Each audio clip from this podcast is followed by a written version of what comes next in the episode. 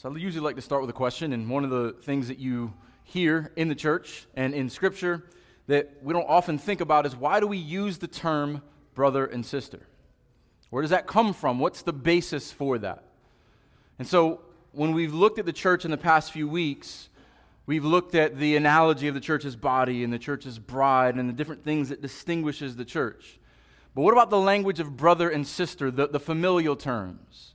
Well, we know that Jesus told us, Who are my mother and my brother and my sisters? It is those who do the will of the Father. But is there something deeper that leads to that? Is there something that must come first before we can be called brothers and sisters? Because as we're going to see this morning, the church is to see God as Father and Christ as brother, which makes us brothers and sisters in an eternal, unchangeable sense. But how do we get there? And so, I'm just to say right up front, this is my favorite doctrine. And since it's my favorite doctrine, uh, I got a lot to say this morning. So, hopefully, you don't have lunch plans because we may just feast on the Word of God right through lunch this morning. Amen? Let's see how many amens I'd get. But the reason this is my favorite doctrine, it's the favorite of, of many. Um, we're going to talk about adoption this morning, by the way because it gives the fullness and meaning to our union with Christ. And it brings it home more closely, it brings us home. It gives us our belonging, it gives us our place of residence in our eternal destination. This morning is going to be the personal nature of the church. And so, how? How does adoption make the church personal?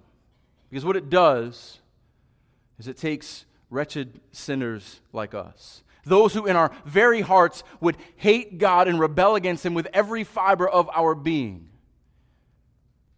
but pays our debts, covers our sins, brings us into the home of not just a loving Father, but a glorious King, and makes us rich for eternity.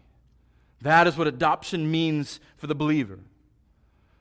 So, why was the eternal Son, Jesus, who is Son for all of eternity, needs nothing? Why was he made man? So that man might be made sons of God. And why was the incarnate Son? He didn't need to take on flesh. Why did he take on flesh?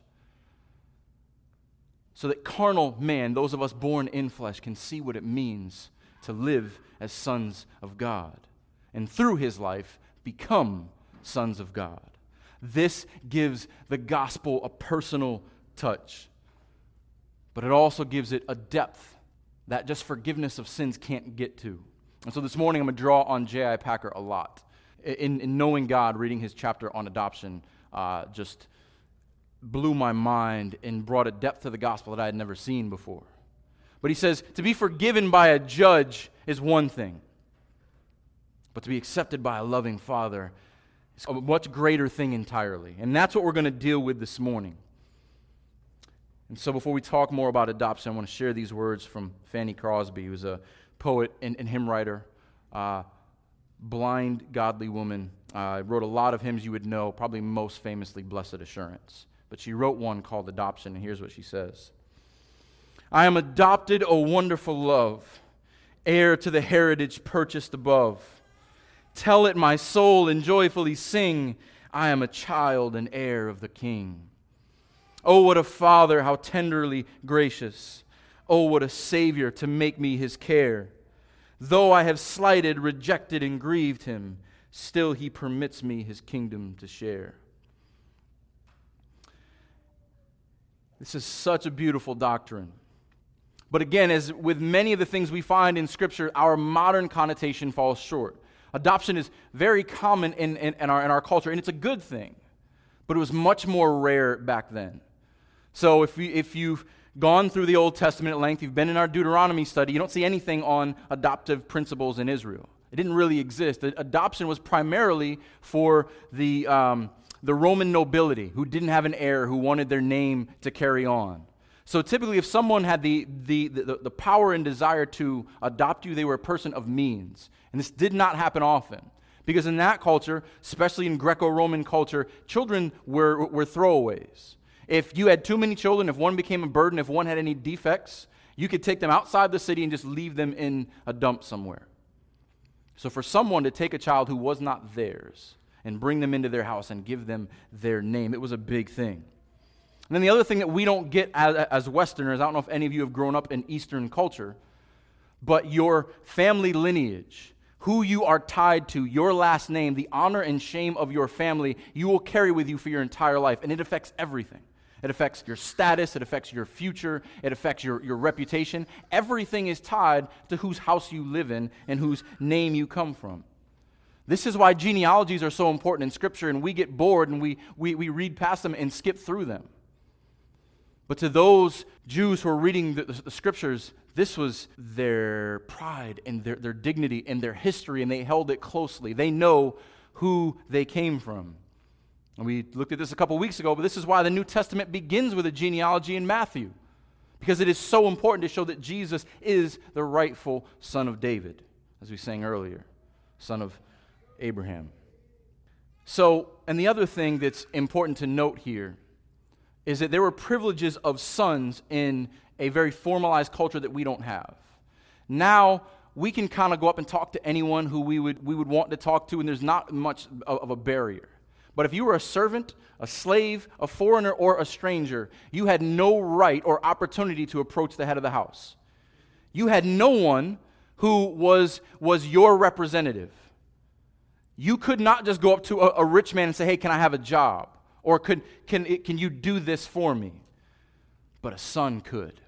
A son could stand before the most powerful man in the kingdom. A son could stand before the king and make whatever request he wanted. But if you're not a son, you had to approach very cautiously, if you were even allowed to approach.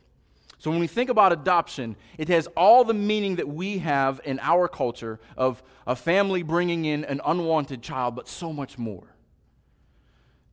Because when we think about adoption and, what it means for the church, this defines our identity, our, our name, our family, our belonging, our inheritance. And I will make the argument that this is the greatest privilege of salvation. And I don't say that lightly. This is the greatest privilege of salvation. And the sad thing is that most people do not teach on it, and much more people do not understand it. I said this is my favorite doctrine, and I hope by the end of the day this is your favorite doctrine as well the greatest privilege of salvation. Because, yes, justification is a great thing. And yes, sanctification is a great thing. And yes, forgiveness of sins and everything else that comes along with that. But that only makes you right with a judge. But in addition to that, that judge brought you home and made you a son and gave you a share with his legitimate son, even though you are illegitimate. And all the blessings that go with that. And so don't just believe me. We're going to lay out the case in Scripture. So, this is something that is actually opened up by, by John. John gets into adoption quite a bit, even though he never uses the term. Paul is the only one to use the term. And so, Paul uh, expands on what John lays down. So, we're going to begin in John. So, open your Bibles to John's Gospel. And then we're going to look at Paul's definitions, and then we're ultimately going to land in Romans 8. So you will need your Bibles this morning, I promise. Hopefully, you can and will follow along with me. So if you have John open, you may not have noticed this when we went through John, but John is a very spiritual gospel. So John deals with the, the nature of salvation in the spiritual realm. And we get his great prologue where he opens up God's plan of salvation. And look at the language he uses in chapter 1, beginning in verse 11. He came to his own the Israelites who were natural born sons. And his own people did not receive him. Verse 12 But to all who did receive him, who believed in his name, he gave the right to become children of God. This will be important as we go on later. No one is owed this. This is a right that is given by God. Nothing we do. Look how this happens. Who were born not of blood, nor of the will of the flesh, nor the will of man, but of God. If you believe, you are given the right to become a child of God. You were born again. But how? How does that happen? Turn to chapter 3. this great interchange between Jesus and Nicodemus, the great teacher of Israel, who should be a teacher and should know these things, but proves his ignorance in front of Jesus. Verse 5 Jesus says to Nicodemus, Truly, truly, I say to you, unless one is born of water, first birth, natural birth, and of the Spirit, he cannot enter the kingdom of God. So, this birth, Jesus is not talking about going back into your mother's womb. This is what threw Nicodemus for a loop. He's talking about a spiritual birth, something that does not happen in flesh and blood. And as we saw in chapter 1, it is the will of God. And that which is born of flesh is flesh, and that which is born of spirit is spirit. There's a necessity that you must be born again. There is something new that must happen in you that is not in your natural state. And there's a distinction here between those who are born of water or born of the flesh and those who are born of the Spirit. So when, when the, the theological term we use for being born again is regeneration, to be, to be born anew. And this is the process of redemption for recreation. You are redeemed to be recreated. You are redeemed so that you can have a birth, just like you had no control over your first birth. You have no control over your second. God, it is a work of God who brings you in. And it is a, but at the same time, Jesus is compelling Nicodemus you must be born again. You must be born of the Spirit. So there are many more examples I can draw, but I want to fast forward to the end of the book, chapter 20, when Jesus sees his disciples after the resurrection and the women come up and meet him at the tomb. Look at the language he uses. Because earlier on in the book, he says, I no longer call you slaves, but I call you friends prior to the resurrection, he knows that they're, they're, they're not just servants, but they're his friends. There's an intimacy there. But after the resurrection, something changes. Look at the language he uses in chapter 20, verse 17. Mary is all excited. She runs into Jesus and she, she, she clings to him. Never leave me. Jesus knows better. Verse 17 Do not cling to me, for I have not yet ascended to my Father. I'm not done yet. But go to my brothers after the resurrection, after the price is paid for the adoption, after the work is done to bring in many sons to glory, now he calls them brothers. And look at the language and say to them, I am ascending to my Father and your Father. Think about that for a moment. The way that Jesus sees God the Father in his full humanity, we are to see God the Father, our Father, as it is his Father, my God and your God. There is a connection that happens. There is a union with Christ that can only come after the resurrection. And new life and new identity that comes upon the church. But we have to be careful here because there are many who say that we are like we are exactly like Jesus in every way. This is extremely dangerous. We are like him in his humanity, but we are not like him in his deity. We are not equal to him, we are, are like him. Uh, there's a lot of heresy that, that, that comes out of saying we are like Jesus in every way. Don't hear me saying that. But there is a privilege that comes with sonship that is given to us through the resurrection. And so John continues on this, and you look at his epistle. This is the theme of 1 John. If you have your Bibles, turn to 1 John. If not, it will be up on the screen.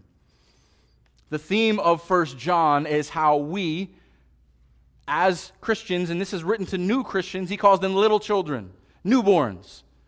You may be adults, but you are little children. Remember when Jesus said, You must come to me like a child? Now I'm going to talk to you in childish things and, and in simple ways. But look at the beauty, beautiful language that he uses in chapter 2. Because this doctrine is meant to be an encouragement. The end of 1 John chapter 2. And now, little children, abide in him, so that when he appears, we may have confidence and not shrink from him in shame at his coming. If you know that he is righteous, you may be sure that everyone who practices right, righteousness has been born of him. You shall know the trees by their fruits. Verse 1 of chapter 3 See what kind of love the Father has given us, that we should be called children of God, and so we are. Man, that is beautiful. We know the love of God.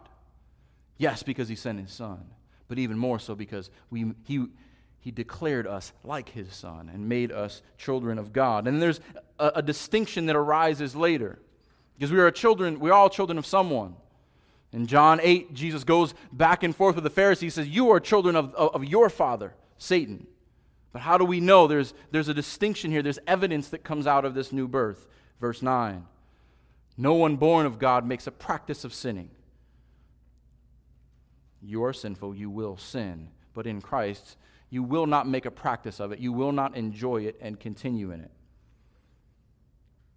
For God's seed abides in him, and he cannot keep on sinning because he has been born of God. By this it is evident who are the children of God and who are the children of the devil. Whoever does not practice righteousness is not of God, nor is the one who does not love his brother. There is a distinction. You all have a father somewhere. And so we're going to get to this distinction when we get to Romans. But now, Paul. Paul really expands this and defines it well. Look at Ephesians chapter 1. This great list of all the blessings in Christ. Right in the middle, the heart of it, is our adoption. I want to pick up in Ephesians chapter 1, verse 3. Look how he frames this. Blessed be the God and Father of our Lord Jesus Christ. Blessed are you, God.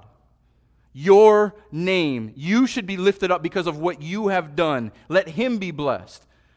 How do we know that he is so blessed. We know him by who he is, but we also know him by the benefits he gives to us. Because he, continuing in verse 3, who has blessed us in Christ with every spiritual blessing in the heavenly places. For those who make Christian blessing just about a job promotion or money or anything else, they completely miss the point. That is a whole different gospel. Our blessings will not perish away and will not change with the economy. With every spiritual blessing in the heavenly places, even as He chose us in Him before the foundation of the world, that we should be holy and blameless before Him. And in love, He predestined us for adoption as sons through Jesus Christ, according to the purpose of His will we could spend years studying Ephesians 1. But when we think about God's plan of redemption, He predestined us for adoption. And this is all out of His love that we might be sons through Jesus Christ. And he continues on in verse 6 to the praise of His glorious grace. Every time we think about that Jesus would send His, or excuse me, that the Father would send the Son that we might become sons, that we might be adopted. Praise his glorious grace with which we are blessed in the beloved, our blessings in Christ. This begins with union with Christ. This cannot be separated from the work of the Son to the glory of the Father. And this is nothing new. This promise, you see seeds of it all throughout the Old Testament. A great summary is in 2 Corinthians chapter 7. Excuse me, chapter 6. 2 Corinthians chapter 6, when Paul is talking about the distinction between the things of God that are not to be unequally yoked with unbelievers. And again, this, we've talked about this before, but this does not just apply to marriage. Being unequally yoked with an unbeliever, you cannot have things in common with someone who is a temple of idols. Picking up in verse 16, this is a summary of Old Testament redemption that Paul declares, but look at how this is explained and look at the language as we get to verse 18. What agreement has the temple of God with idols? For we are the temple of the living God, as God had said.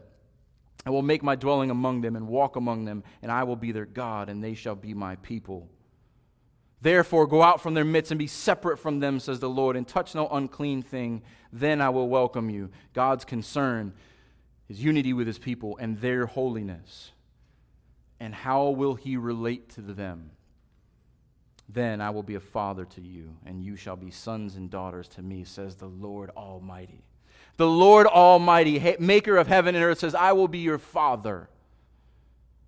You will be my sons and daughters.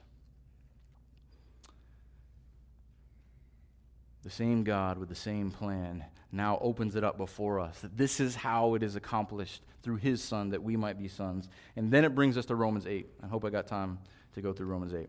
Um, we will have time to go through Romans 8. Uh, one of the greatest, most encouraging passages in all of Scripture, without question. Romans 8, um, if you have your Bibles, open up there.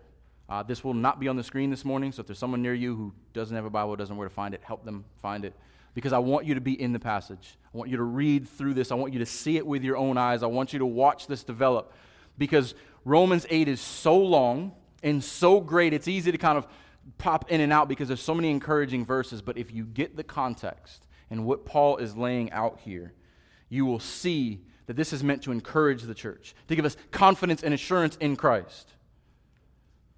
And if you're not familiar with the Bible, you may be familiar with some of these verses. These are some of the most beloved verses that have been on many t shirts, bumper stickers, and bracelets.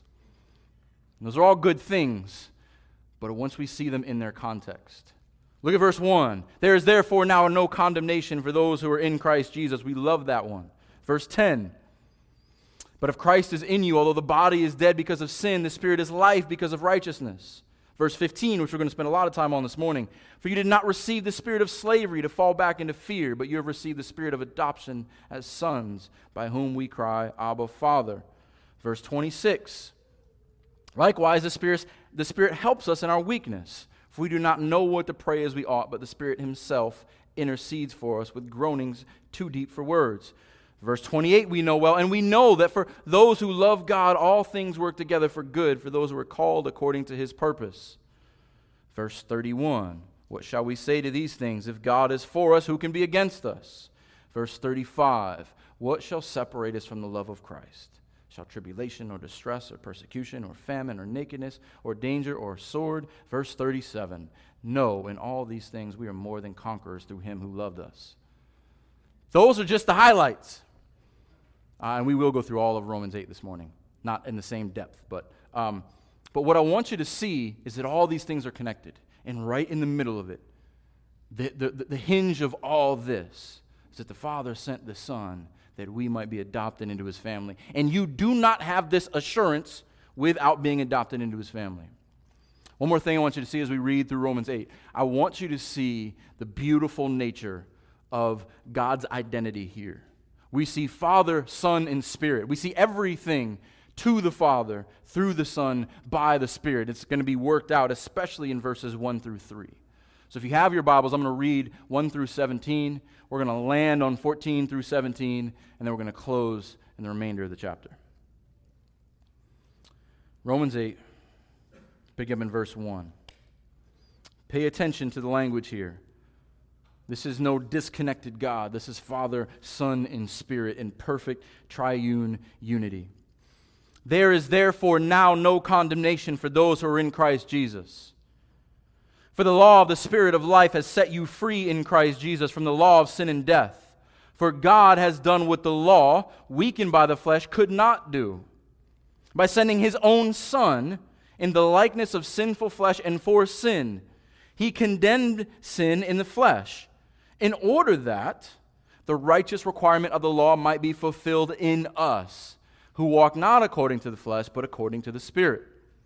For those who live according to the flesh set their minds on the things of the flesh, but those who live according to the Spirit set their minds on the things of the Spirit. For to set the mind on the flesh is death, but to set the mind on the Spirit is life and peace. For the mind that is set on the flesh is hostile to God, for it does not submit to God's law. Indeed, it cannot. Those who are in the flesh cannot please God.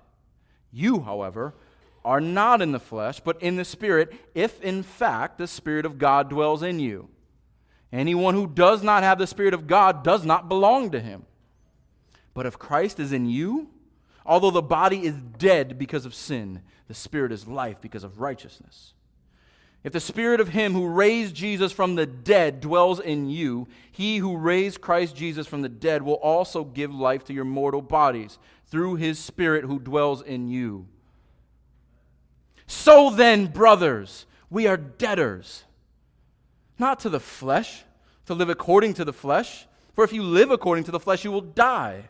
But if by the Spirit you put to death the deeds of the body, you will live. For all who are led by the Spirit of God are sons of God. For you did not receive a spirit of slavery to fall back into fear, but you have received the spirit of adoption as sons, by whom we cry, Abba, Father. The Spirit Himself bears witness with our spirit that we are children of God. And if children, then heirs, heirs of God and fellow heirs with Christ. If that does not give you confidence, we need to talk afterward. Let's pray. Blessed be you, our God and Father of our Lord Jesus Christ, how is it that you would bless us with every spiritual blessing in the heavenly places? How is it that you would send your Son? That he might stand in our place, that we, we might never be condemned. How is it that you would send your Spirit to dwell within us, the same Spirit that raised Jesus from the dead, that we might have life and peace and walk in righteousness? How could we ever imagine? How could we ever repay? We couldn't. We can't. And we won't even try but we will praise you for what you have done. Thank you, Father. Thank you for sending your Son. Thank you for sending your Spirit. Thank you for adopting us in love and bringing us into your home. In Jesus' name we pray. Amen. So you see why I read the beginning.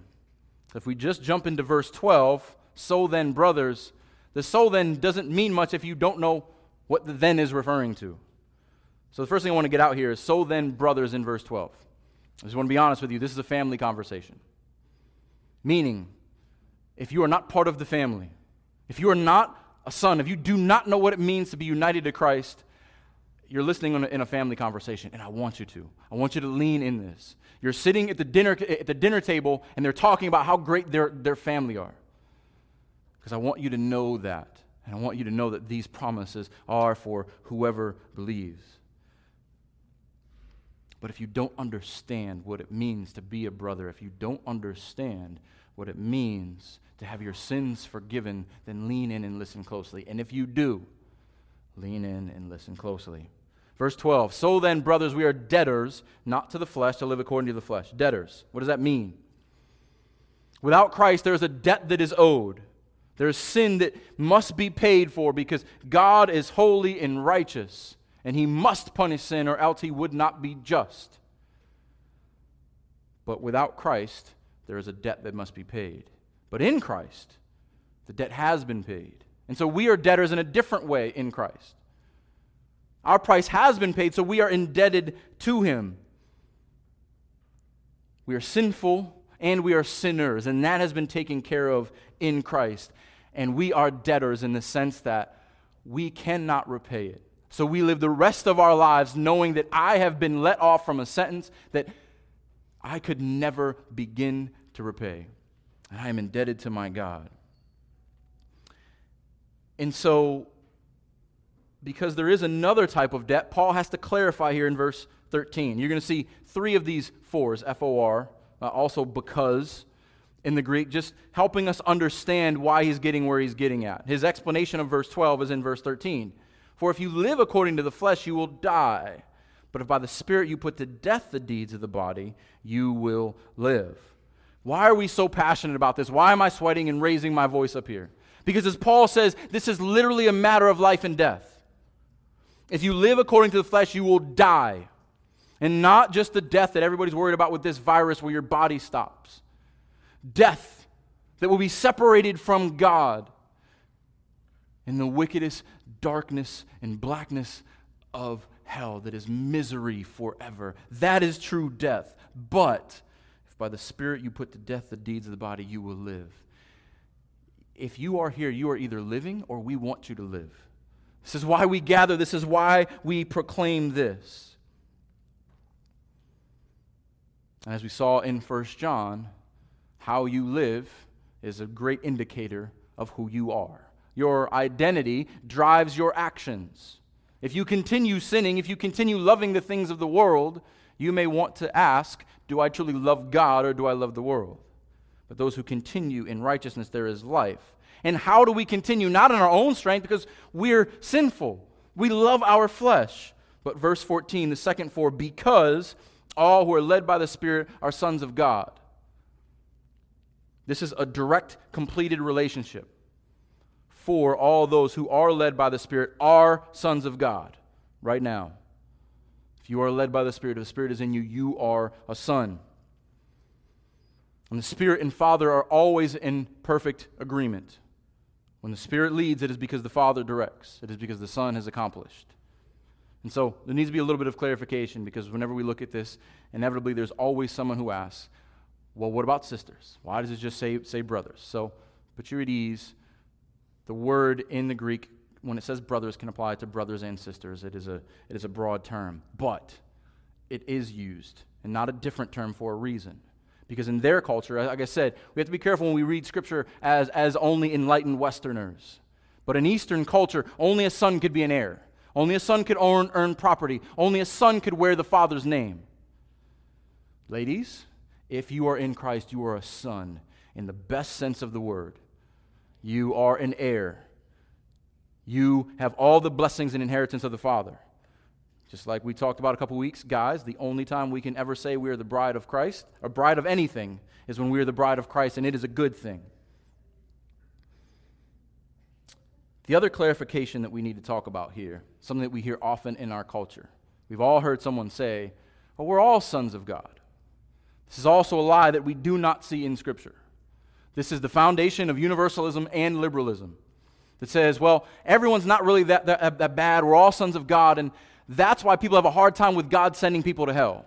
Because what kind of father would do this kind of eternal child abuse and, and, and, send his children to hell? I'll tell you right now, God does not send any of his children to hell. Not a one. He sends the children of their father, Satan, to hell. This is important here that we get this distinction. For all who are led by the Spirit of God are sons of God. This still goes back to those who are justified in chapter 5, those who are baptized in chapter 6, those who are in Christ Jesus throughout the rest of chapter 8. So, why do I bring this up? Why do I bring up that liberalism and universalism and, and all these other isms? Why does, it, why does it matter? Why can't we just say that all are sons of God? Because then the gospel has no weight. If we're all sons, if we're all equal, then we just go out and do what we want. Because God's just arbitrary anyway, and He hates some of His sons and he, and he loves other ones. That's not true. If you are His son, He loves you without question. And we must have this down. Otherwise, the gospel has no meaning. And so, to unpack this a little bit, I want to break down Galatians 3. If you have your Bibles, turn to Galatians 3. Three more books uh, to the right in your Bible. Because we spent some time on it earlier, but it is important when we read it in corporate reading. But I want to just bring a couple things to, to your attention.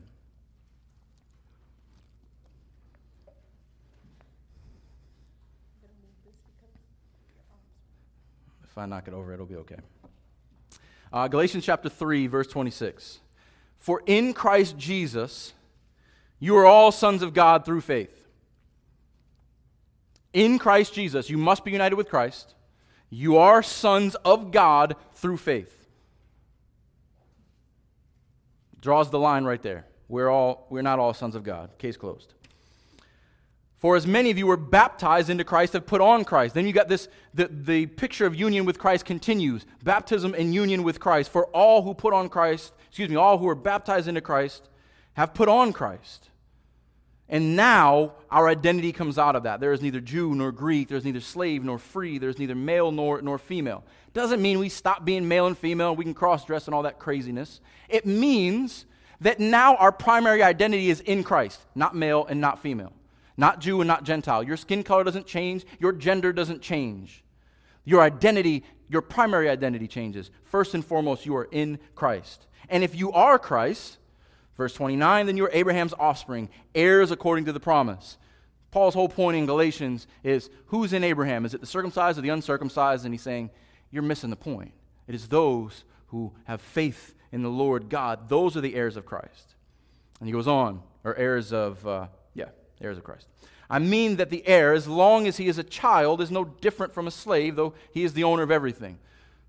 Uh, this is an analogy. I don't want to spend too much time on it. But Paul's talking about that when a child grows up in a house, he doesn't have all of the, the rights of the king until the proper time.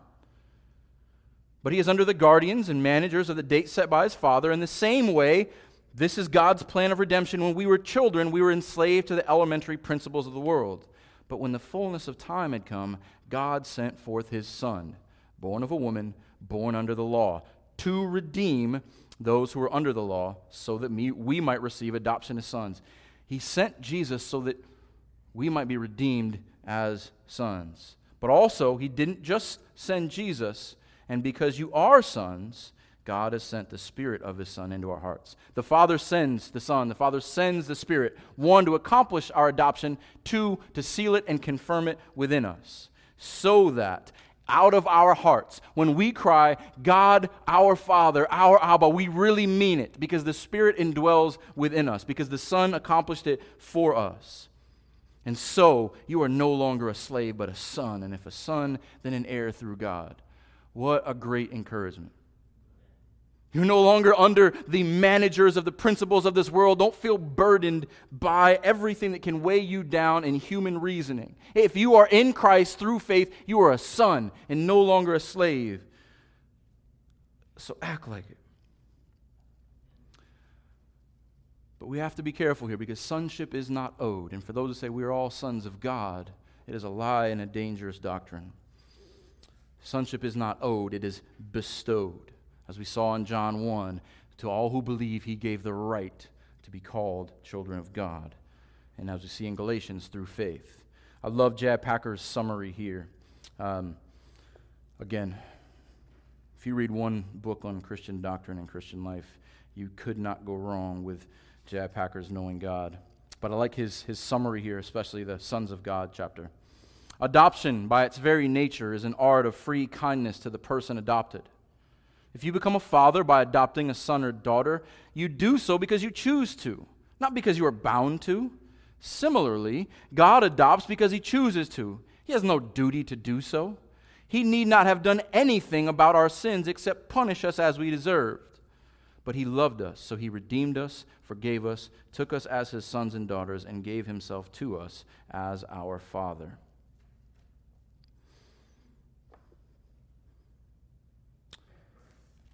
As we look back in Romans, I think that God didn't have to do this. God desired to do this. This is part of God's plan A to do this.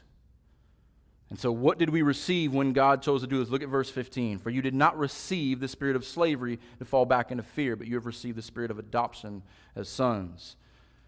Slavery versus spirit of adoption. There's two conflicting spirits here. This is a, a, a spiritual issue. You're either a slave or you are adopted. Let's look at these two for a moment. What does it mean to be a slave, or what did it mean to be a slave in that culture? One, you did not have any inheritance, you did not have any identity, um, you had no assurance, you were essentially helpful, helpless, you had no advocates in court. You were, you were fearful because at any time your master could sell you or beat you or worse, and you were nothing but property. So I was thinking about the difference between a child who's left alone Ever seen a little child who every loud noise scares them? Every new person that they, they, they don't recognize, they're fearful of.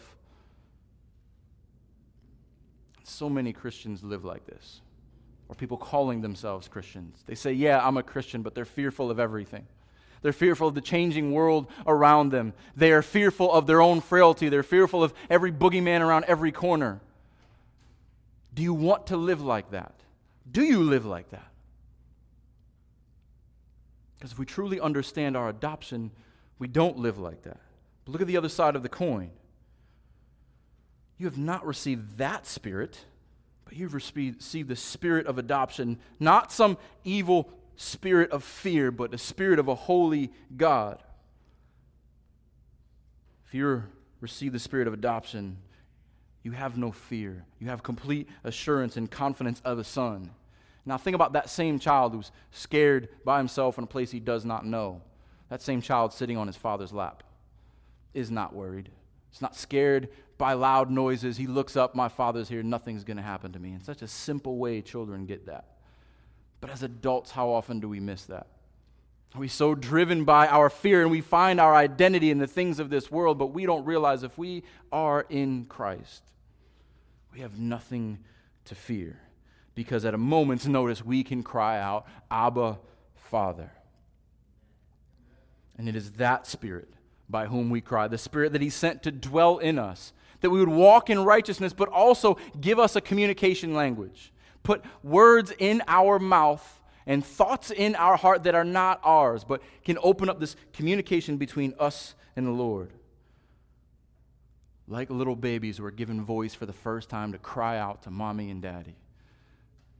Newborn little children in Christ are given a voice to cry out to their father, and he hears them because he has adopted them because they are his. This is why prayer is powerful. Because it's not just us muttering into the air or hoping against hope, but it is a child talking to a father who loves and cares as we sit on his lap. So then, as we think about this, why did Jesus instruct us to pray? Our Father who art in heaven. Jesus was setting them up for that. Because think about this. If we approach God in our prayers as merely creator, as merely this big cosmic giant who put all things into motion and he is great and he is awesome and he is powerful, we should be scared. Because we have no hope that a creator would care about us. But if that creator is also Father, he loves us, he brought us into his family, how much different do we approach prayer? there's an intimacy there if we understand our relationship with Him and we can cry out or just softly mutter, Abba, Aramaic for Father, Father, Dad, I screwed up. I need help. I'm helpless without you. I know I shouldn't be afraid, but I'm afraid. That's why that distinction is so important that we understand what it means to be adopted because everything changes in the Christian life but how that distinction is possible is also important. We can't miss that. How is this brought together? Look at Hebrews 2:17. Hebrews 2 is a chapter about the, the sons of God and what God does in them, but there's one son in particular. Therefore, he had to be made like his brothers in every respect. That's Christ, so that he might become a merciful and faithful high priest in the service of God to make propitiation for the sins of the people. Big word, propitiation means a perfect price paid. He had to be like his brothers in every way. He had to take on flesh, he had to eat and sleep and live and die so that as high priest he could make the perfect price for them. J.I. Packer, in his book about in, in, Knowing God, in the chapter he talks about uh, the great, the most pregnant summary of the gospel. So, remember, someone uses the word pregnant. You picture a woman who is pregnant and about, it's about to come out. That's what it means for a word, to, for a definition to be pregnant. He says the most pregnant definition of the, uh, of the gospel is adoption through propitiation. What that means is there's a perfect price that was paid so that you could be adopted. And there's so many layers to this. But it is redemption, it is sacrifice, it is justification, it is all that so that you might be adopted as sons, not just purely forgiven but brought in with an identity. And that gives you confidence and no fear. Amen? And how do we know? How do we know that this is true? Verse 16 The Spirit Himself bears witness with our spirit that we are children of God.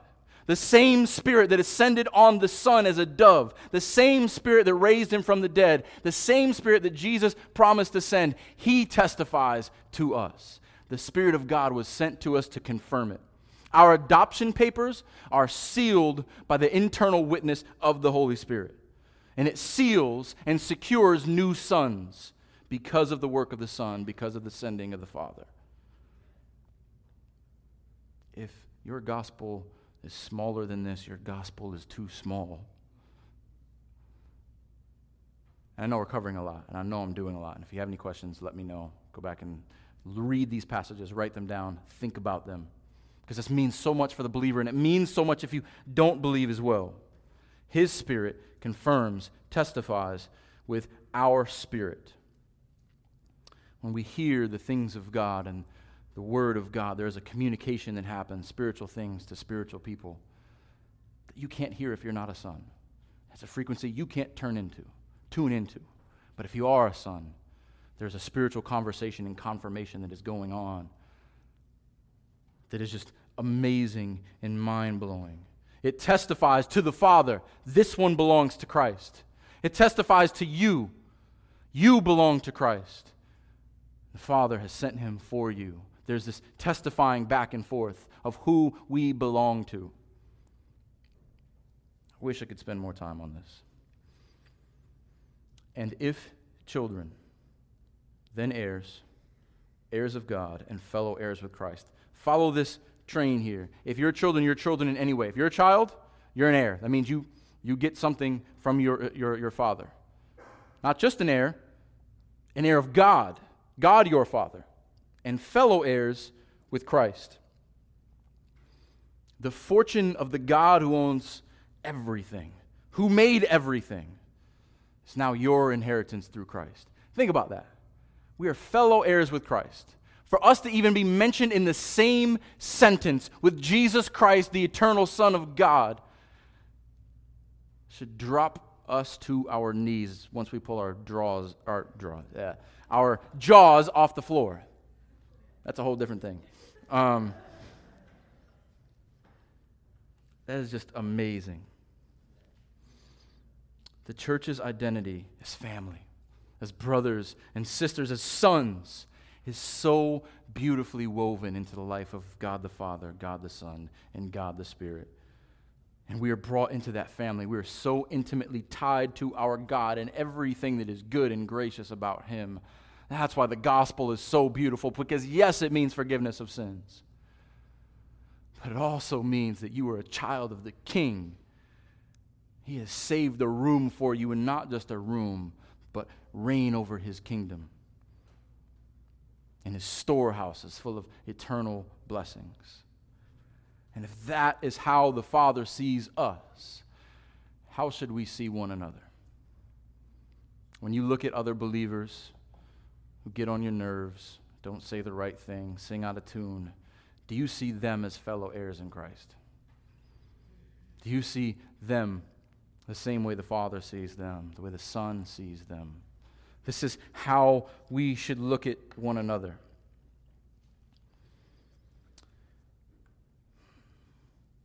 Am I going to finish? Yeah, I'm going to finish. All right, bear with me. Five to ten more minutes. Um, and if children, then heirs, heirs of God and fellow heirs with Christ. All sounds good, right? Good to go. Close it up. Let's go home. Provided we suffer with him in order that we also may be glorified with him. Wait a second. It's not what I signed up for. It's not what I was sold. Any of you who someone shared the gospel with you and told you everything's going to be all right, or continues to tell you everything's going to be all right, they are a liar. Don't listen to them. Plug your ears, and walk in the other direction. Because if you read the scriptures, it says something very differently. Provided that we suffer also with him in order that we may be glorified with him. But wait a second. That doesn't sound right. How was Jesus treated? If we're united with Christ, we're united with him in all things. They hated him, mocked him, spit at him, crucified him, still curse him to this day. We take on his name, we take on what he takes on. But if you look at the rest of this chapter, and we will. Jump right in here. This shows us how the Christian views suffering. Look at verse 19. For I consider that the sufferings of this present time are not worth comparing with the glory that is to be revealed to us. Throw at me what you will. My Father has given me an inheritance. I am an adopted son. I don't care what you think you can do to me. Amen? So, for sake of time, I'm going to run through this quickly. I'm going to read this, I'm going to emphasize it. Um, your homework this week spend time in Romans 8. Your homework for the rest of your life spend time in Romans 8.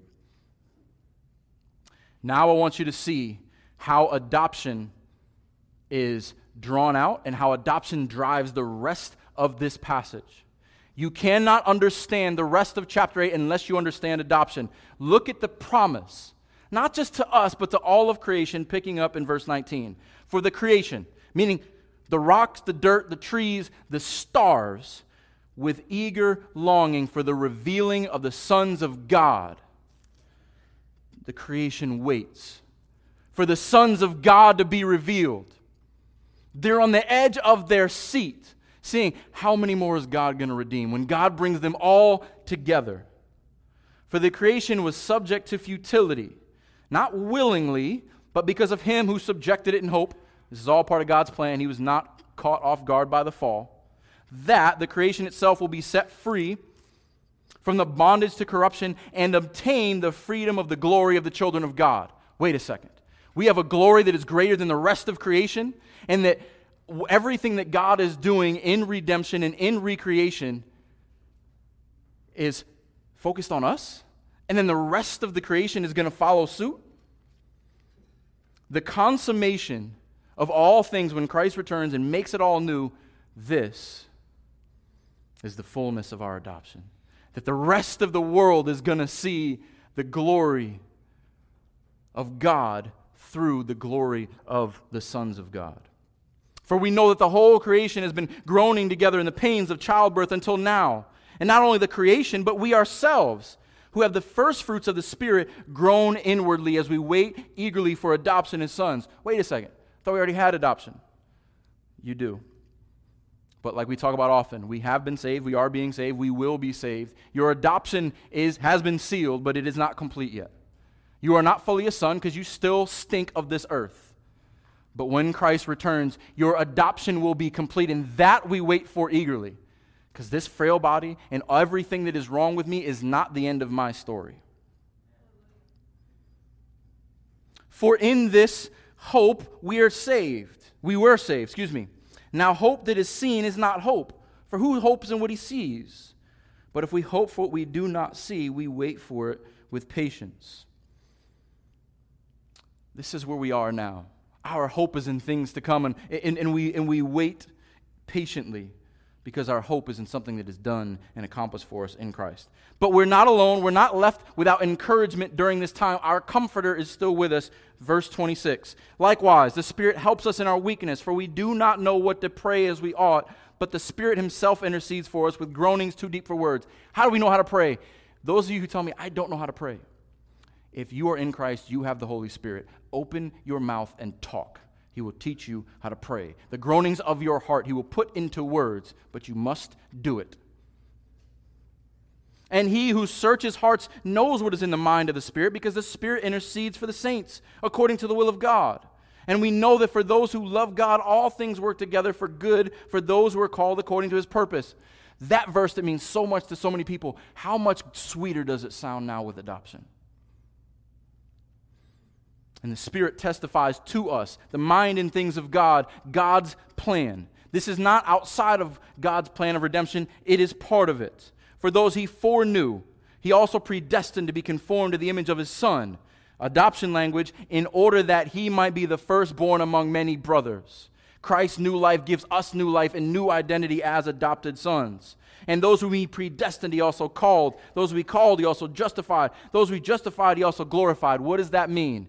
From the beginning to the end, God has you if you are His. He knows you. He will bring you all the way on to perfection. Rest in that. What then shall we say to these things? If God is for us, who can be against us? What else do we say? Hallelujah. If God is for us, who can be against us? If He who did not spare his own son, but gave him up for us all, how will he also not with him graciously give us all things? If you're afraid that God won't provide and God won't care for you, read Romans 8. He sent his son for you. You don't think he'll make the light bill or provide in this, in, in this way?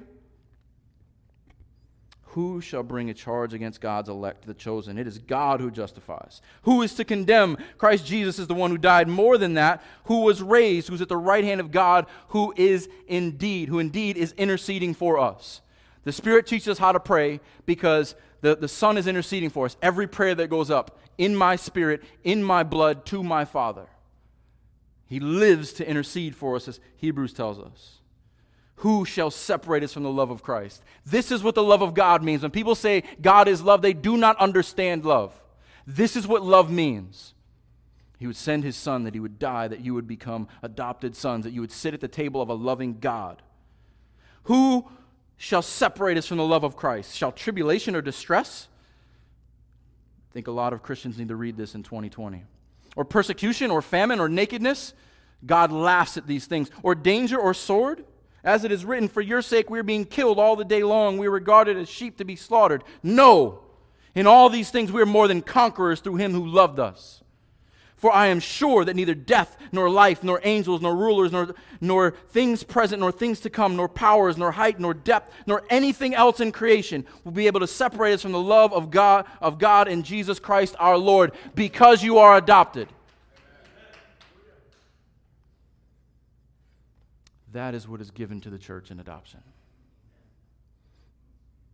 That is the love of God. So I just want to leave you with a couple questions.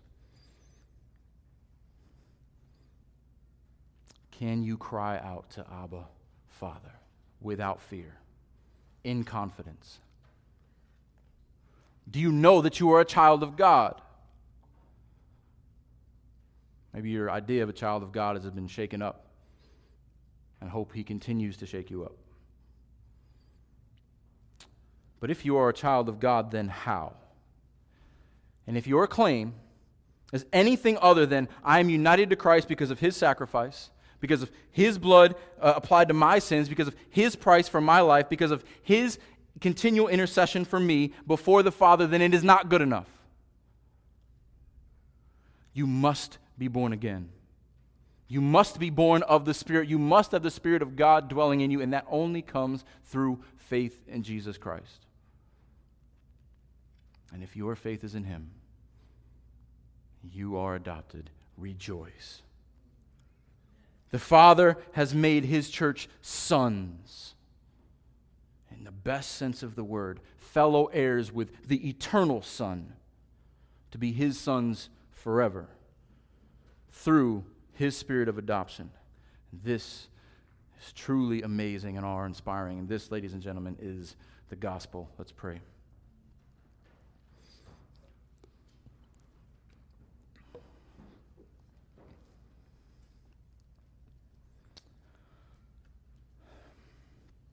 Our Father in heaven. What can we say that has not been said in your word already? What can we say that you have not put in our mouths? What can we feel that you have not put in our hearts? What can we do that is not from you? All we can say is, Praise your glorious grace praise your amazing grace that would call us, that would redeem us, that would adopt us, that would give us an inheritance with Christ. Lord, I pray that you encourage your body this morning. I pray that your saints would be renewed with a zeal and a vigor and stand tall and confidently in Jesus Christ their Lord. I'm a child of the King. My sins have been forgiven.